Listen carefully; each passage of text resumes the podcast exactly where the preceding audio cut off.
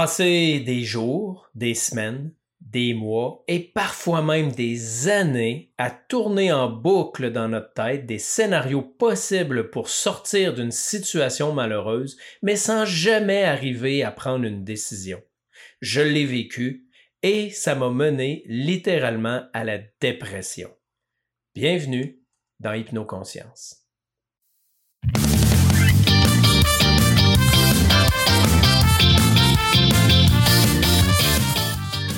L'indécision. On analyse, on analyse, on analyse, et plus on analyse, plus on paralyse.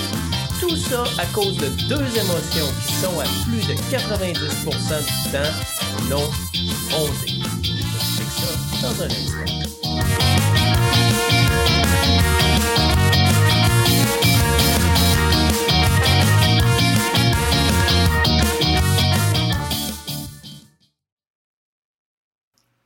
Merci de prendre le temps de m'écouter. Mon nom est Pascal Brousseau et aujourd'hui je te parle d'une problématique très limitante que j'ai vécue personnellement et que je rencontre chez beaucoup de clients. C'est-à-dire la paralysie de l'analyse. Hein. Plus on analyse, plus on paralyse. L'indécision. Tourner en boucle dans sa tête, toutes sortes de scénarios pour évaluer notre vie, par exemple, euh, si on veut quitter un emploi pour avoir un autre emploi, si on veut quitter un conjoint ou une conjointe, et constamment chercher le noir ou le blanc sans réaliser que dans le fond, tout est gris. Et à travers ce gris-là, on doit être capable de voir la réalité des choses, mais on doit être capable aussi, à quelque part, de se faire violence. Parce qu'on le dit, choisir, c'est renoncer. Mais la pire des choses, c'est de rester là entre deux chaises. Hein. On dit être assis entre deux chaises. De rester là dans le malaise, dans le mal-être et de ne jamais prendre de décision, c'est possiblement la pire des choses. Je me souviendrai toujours de cette cliente-là qui était venue me voir avec des gros problèmes de santé physique et des problèmes de santé émotionnelle. Et elle me racontait comment elle devait absolument sortir de sa relation avec son conjoint et elle me contait tout ce qu'elle vivait avec lui qui était épouvantable. Et pourtant, elle avait peur. Elle se disait, si je quitte, je vais devoir faire ceci. Si, je quitte, je vais perdre cela. Si je quitte, je vais devoir pour un temps vivre avec ma mère. Si je quitte, je vais devoir rechanger de ville, vendre ma maison et tout. Et là, là, elle en mettait, elle en mettait, elle en mettait de tout ce qui pouvait être le pire dans son analyse. Eh bien, j'ai fait une chose avec elle. J'ai dit, tu vas tourner ta main gauche vers le ciel. Et là, dans cette main-là, tu vas imaginer mettre tout ce qui est pire. Tout ce qui est épouvantable. Tout ce que tu as peur. Et là, elle me le nommait. Ben, il va avoir ça, il va avoir ça, il va avoir ça. Puis là, j'ai quoi d'autre? Ah, ben, il va avoir ça. Et quand elle a eu terminé de nommer tout ce qui allait être le pire, j'ai dit ressens ça. Ressens le pire dans ta main gauche. Et une fois que c'est fait, j'ai dit tourne ta main droite maintenant. Et dans ta main droite ici maintenant, mets ta situation actuelle et ressens. Pèse le pour et le contre. Et tout de suite, elle m'a dit Ah, le pire, c'est ma main droite. Donc j'ai dit Tu vois, tu vois que finalement, le pire que tu anticipes dans ta main gauche, c'est même pas le pire. Parce que le pire, tu es en train de le vivre là maintenant. Et vous savez quoi? Elle a fait, elle a pris sa décision, elle a fait le mouvement, elle a quitté. Et finalement, il n'y a pas le corps des choses qu'elle avait prévues de pire qui sont arrivées. Tout ça n'était que de la spéculation erronée et on pourrait dire euh, fantasmatique euh, négative. D'ailleurs, si vous voulez aller voir, j'ai un témoignage d'elle euh, sur mon site internet pascalbrousseau.com et si je ne m'abuse, sur ma page Facebook aussi, Pascal Brousseau Hypnoconscience, j'ai un témoignage plus long d'elle, mais qui date de quelques années, donc peut-être vous allez avoir à fouiller un petit peu sur cette page-là. Mais bref, elle était paralysée par la peur. Paralysé par la peur, qui est la première des deux émotions dont je vous parlais, créée par une analyse, une analyse du mental qui ne prend pas en compte notre état réel et présent, et qui au contraire mais dans le fantasme ou dans l'imaginaire, tout ce qui pourrait arriver de pire, alors que dans les faits, ces choses-là n'arrivent pratiquement jamais. Et c'est pour ça qu'au bout de la ligne, même si mentalement, elle savait très bien qu'elle devait quitter, ben, émotionnellement, elle était paralysée. Mais parfois, dans la vie, c'est comme ça. Il faut faire un pas en arrière pour en faire deux euh, en avant. Comme je vous disais tantôt, choisir, c'est renoncer. Mais au bout du compte, il y a toujours plus de gains en général que de pertes. Moi, personnellement, que ce soit dans mon entourage, que ce soit mon histoire à moi, que ce soit des clients que j'ai eus, je ne connais personne qui, vivant un malaise au point de se questionner sur des semaines, des mois et des années, voire même de consulter, personne qui ait pris une décision, soit de quitter conjoint ou conjointe, soit de quitter un emploi, qui ne l'ait regretté. Tout le monde, après coup, était heureux de l'avoir fait. Ça a été une période de tempête, mais finalement, ben, ce qu'ils ont retrouvé par après était beaucoup plus épanouissant. Parce que l'argent, on peut en perdre, mais l'argent, ça se regagne. L'amour, ça se retrouve.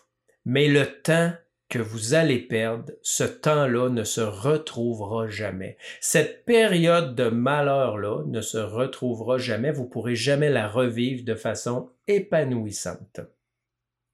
Parce que le problème avec l'analyse, lorsqu'on analyse tout notre futur et qu'on essaie de mettre dans notre tête comment je vais agir, qu'est-ce qui va arriver, comment je peux le prévoir, ben tout ça est erroné parce que l'analyse est pas compatible avec le besoin fondamental de l'être ici, maintenant, dans le moment présent.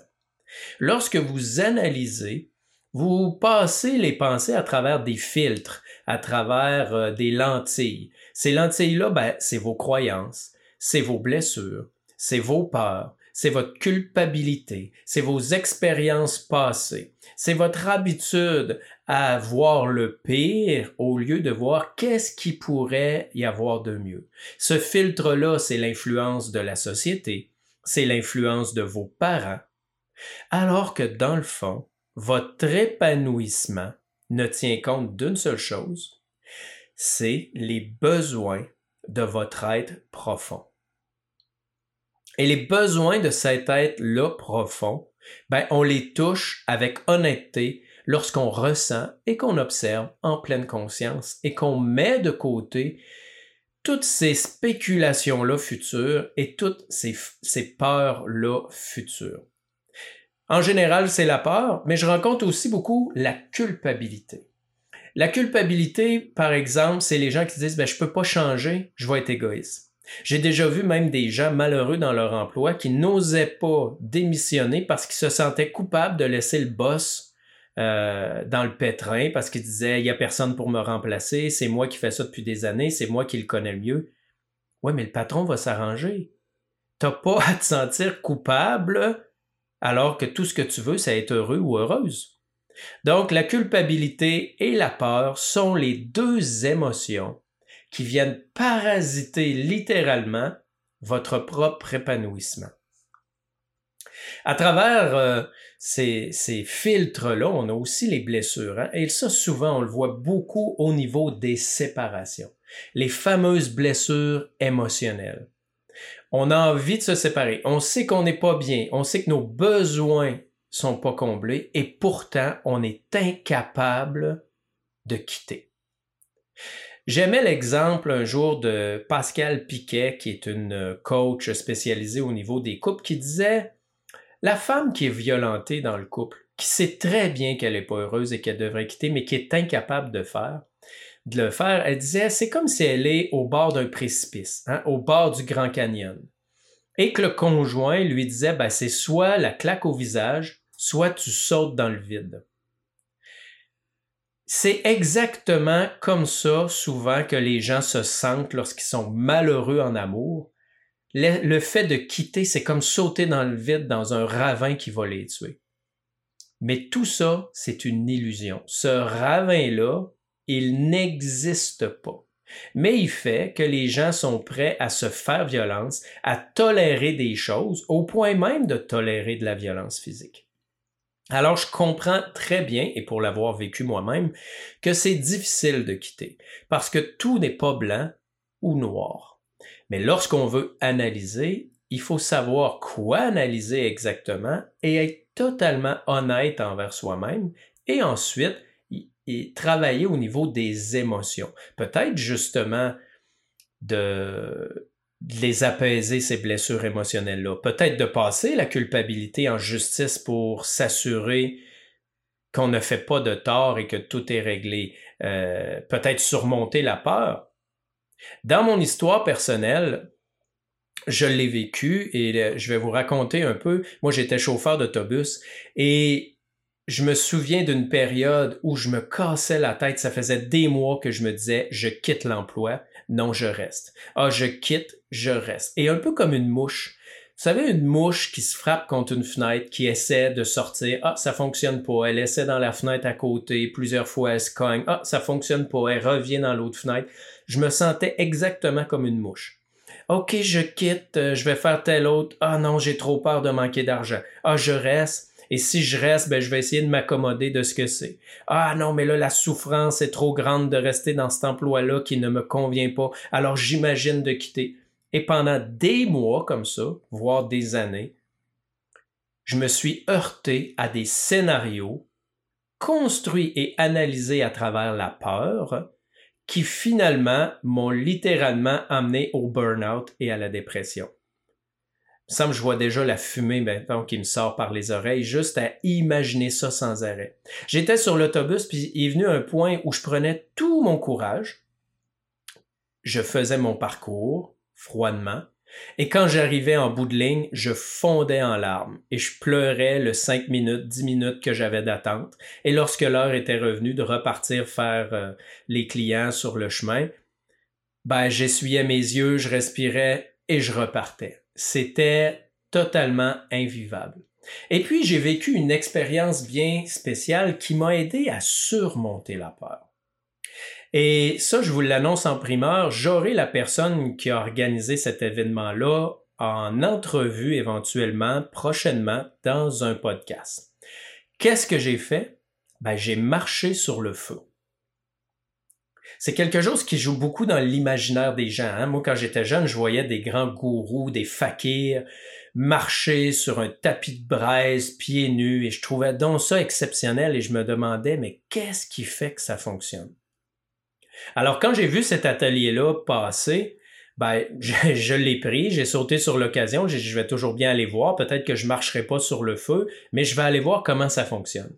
Et finalement, j'ai marché sur le feu un tapis de braise d'environ 3 pouces d'épais, rouge, ardent à je ne sais pas combien de degrés, sur environ 10 pieds de long.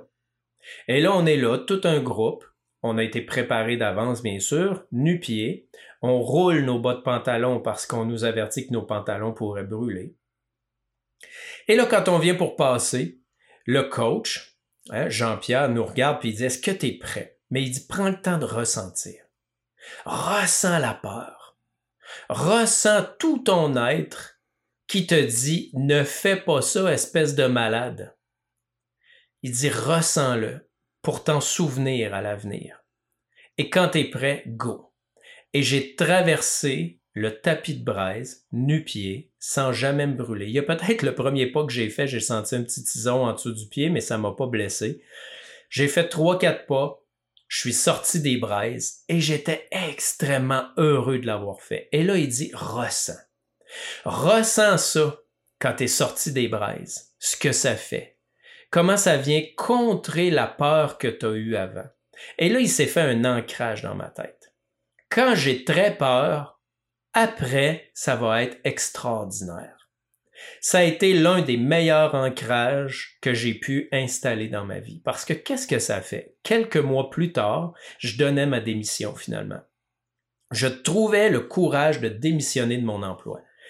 Et je me souviens, le jour où j'ai eu la feuille de démission devant moi et j'étais prêt à la signer, j'ai eu exactement le même feeling que lorsque j'allais marcher sur le feu. Une peur intense, une angoisse, un serment de poitrine, des voix dans ma tête qui me disaient mais tu peux pas faire ça, tu vas manquer d'argent, il va arriver ci, il va arriver ça.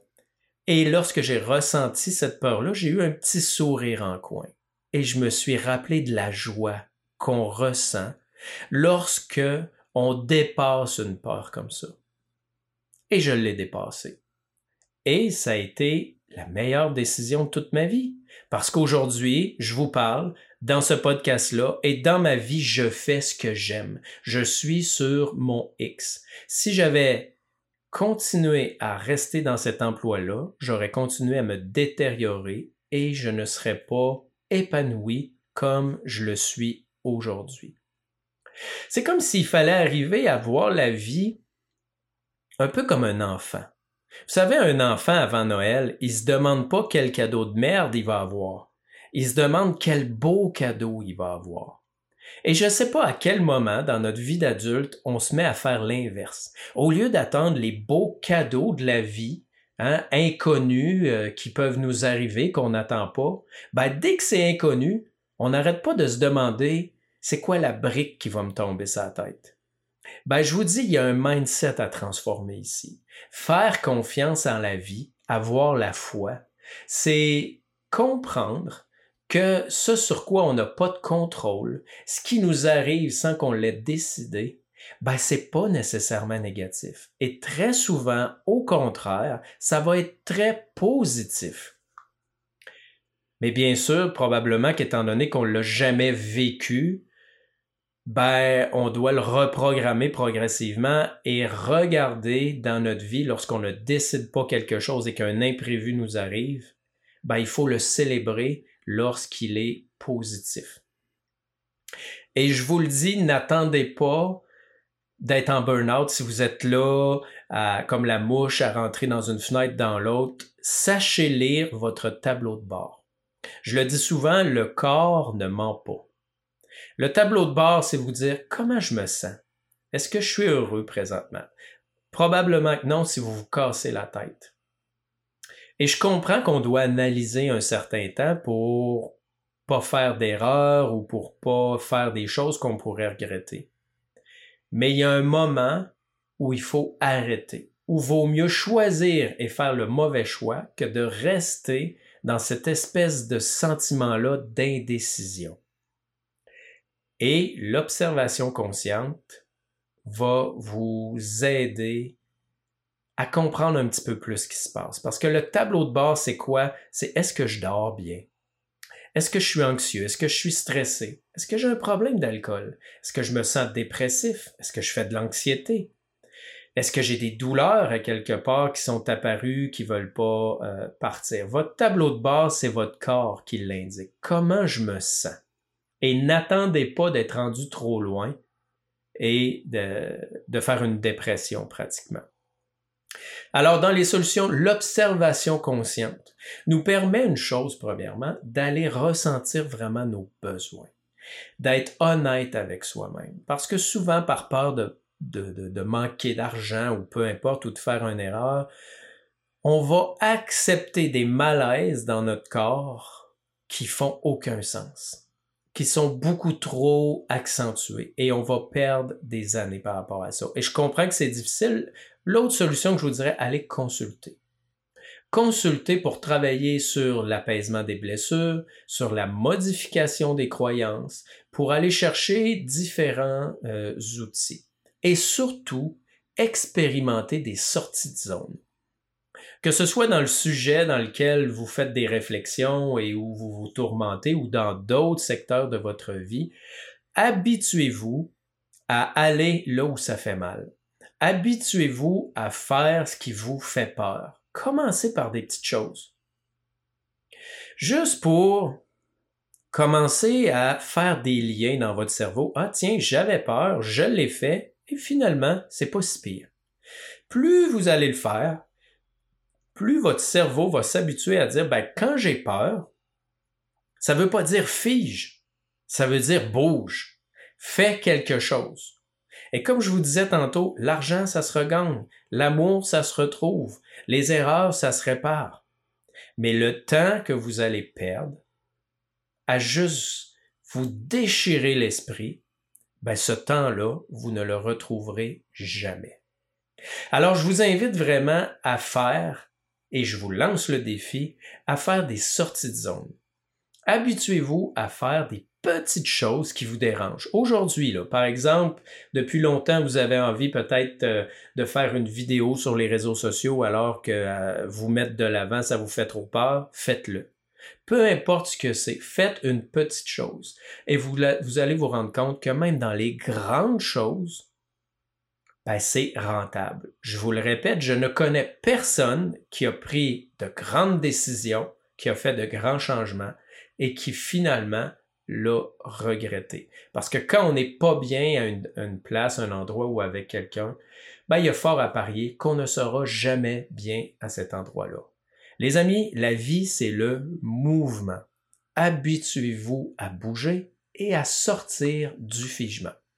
Et si toutefois vous avez besoin d'aide, vous pouvez me contacter sur pascalbrousseau.com ou sur Facebook à Pascal Brousseau Hypno Conscience. Alors j'espère que cet épisode-là t'a apporté quelque chose, euh, que tu y as trouvé de la valeur. Si c'est le cas, ben, oublie pas de t'abonner au podcast, de le partager pour inspirer le plus de personnes possible à cheminer vers leur bien-être. Et comme je te disais, si tu as des questions, tu m'écris ou si tu veux prendre rendez-vous, ça va me faire plaisir de te coacher comme j'ai coaché plusieurs personnes à sortir de cette indécision-là, à affronter la peur et à rentrer vraiment dans une vie beaucoup plus épanouissante. Merci de m'avoir écouté. Bonne sortie de zone surtout et à bientôt dans le prochain épisode.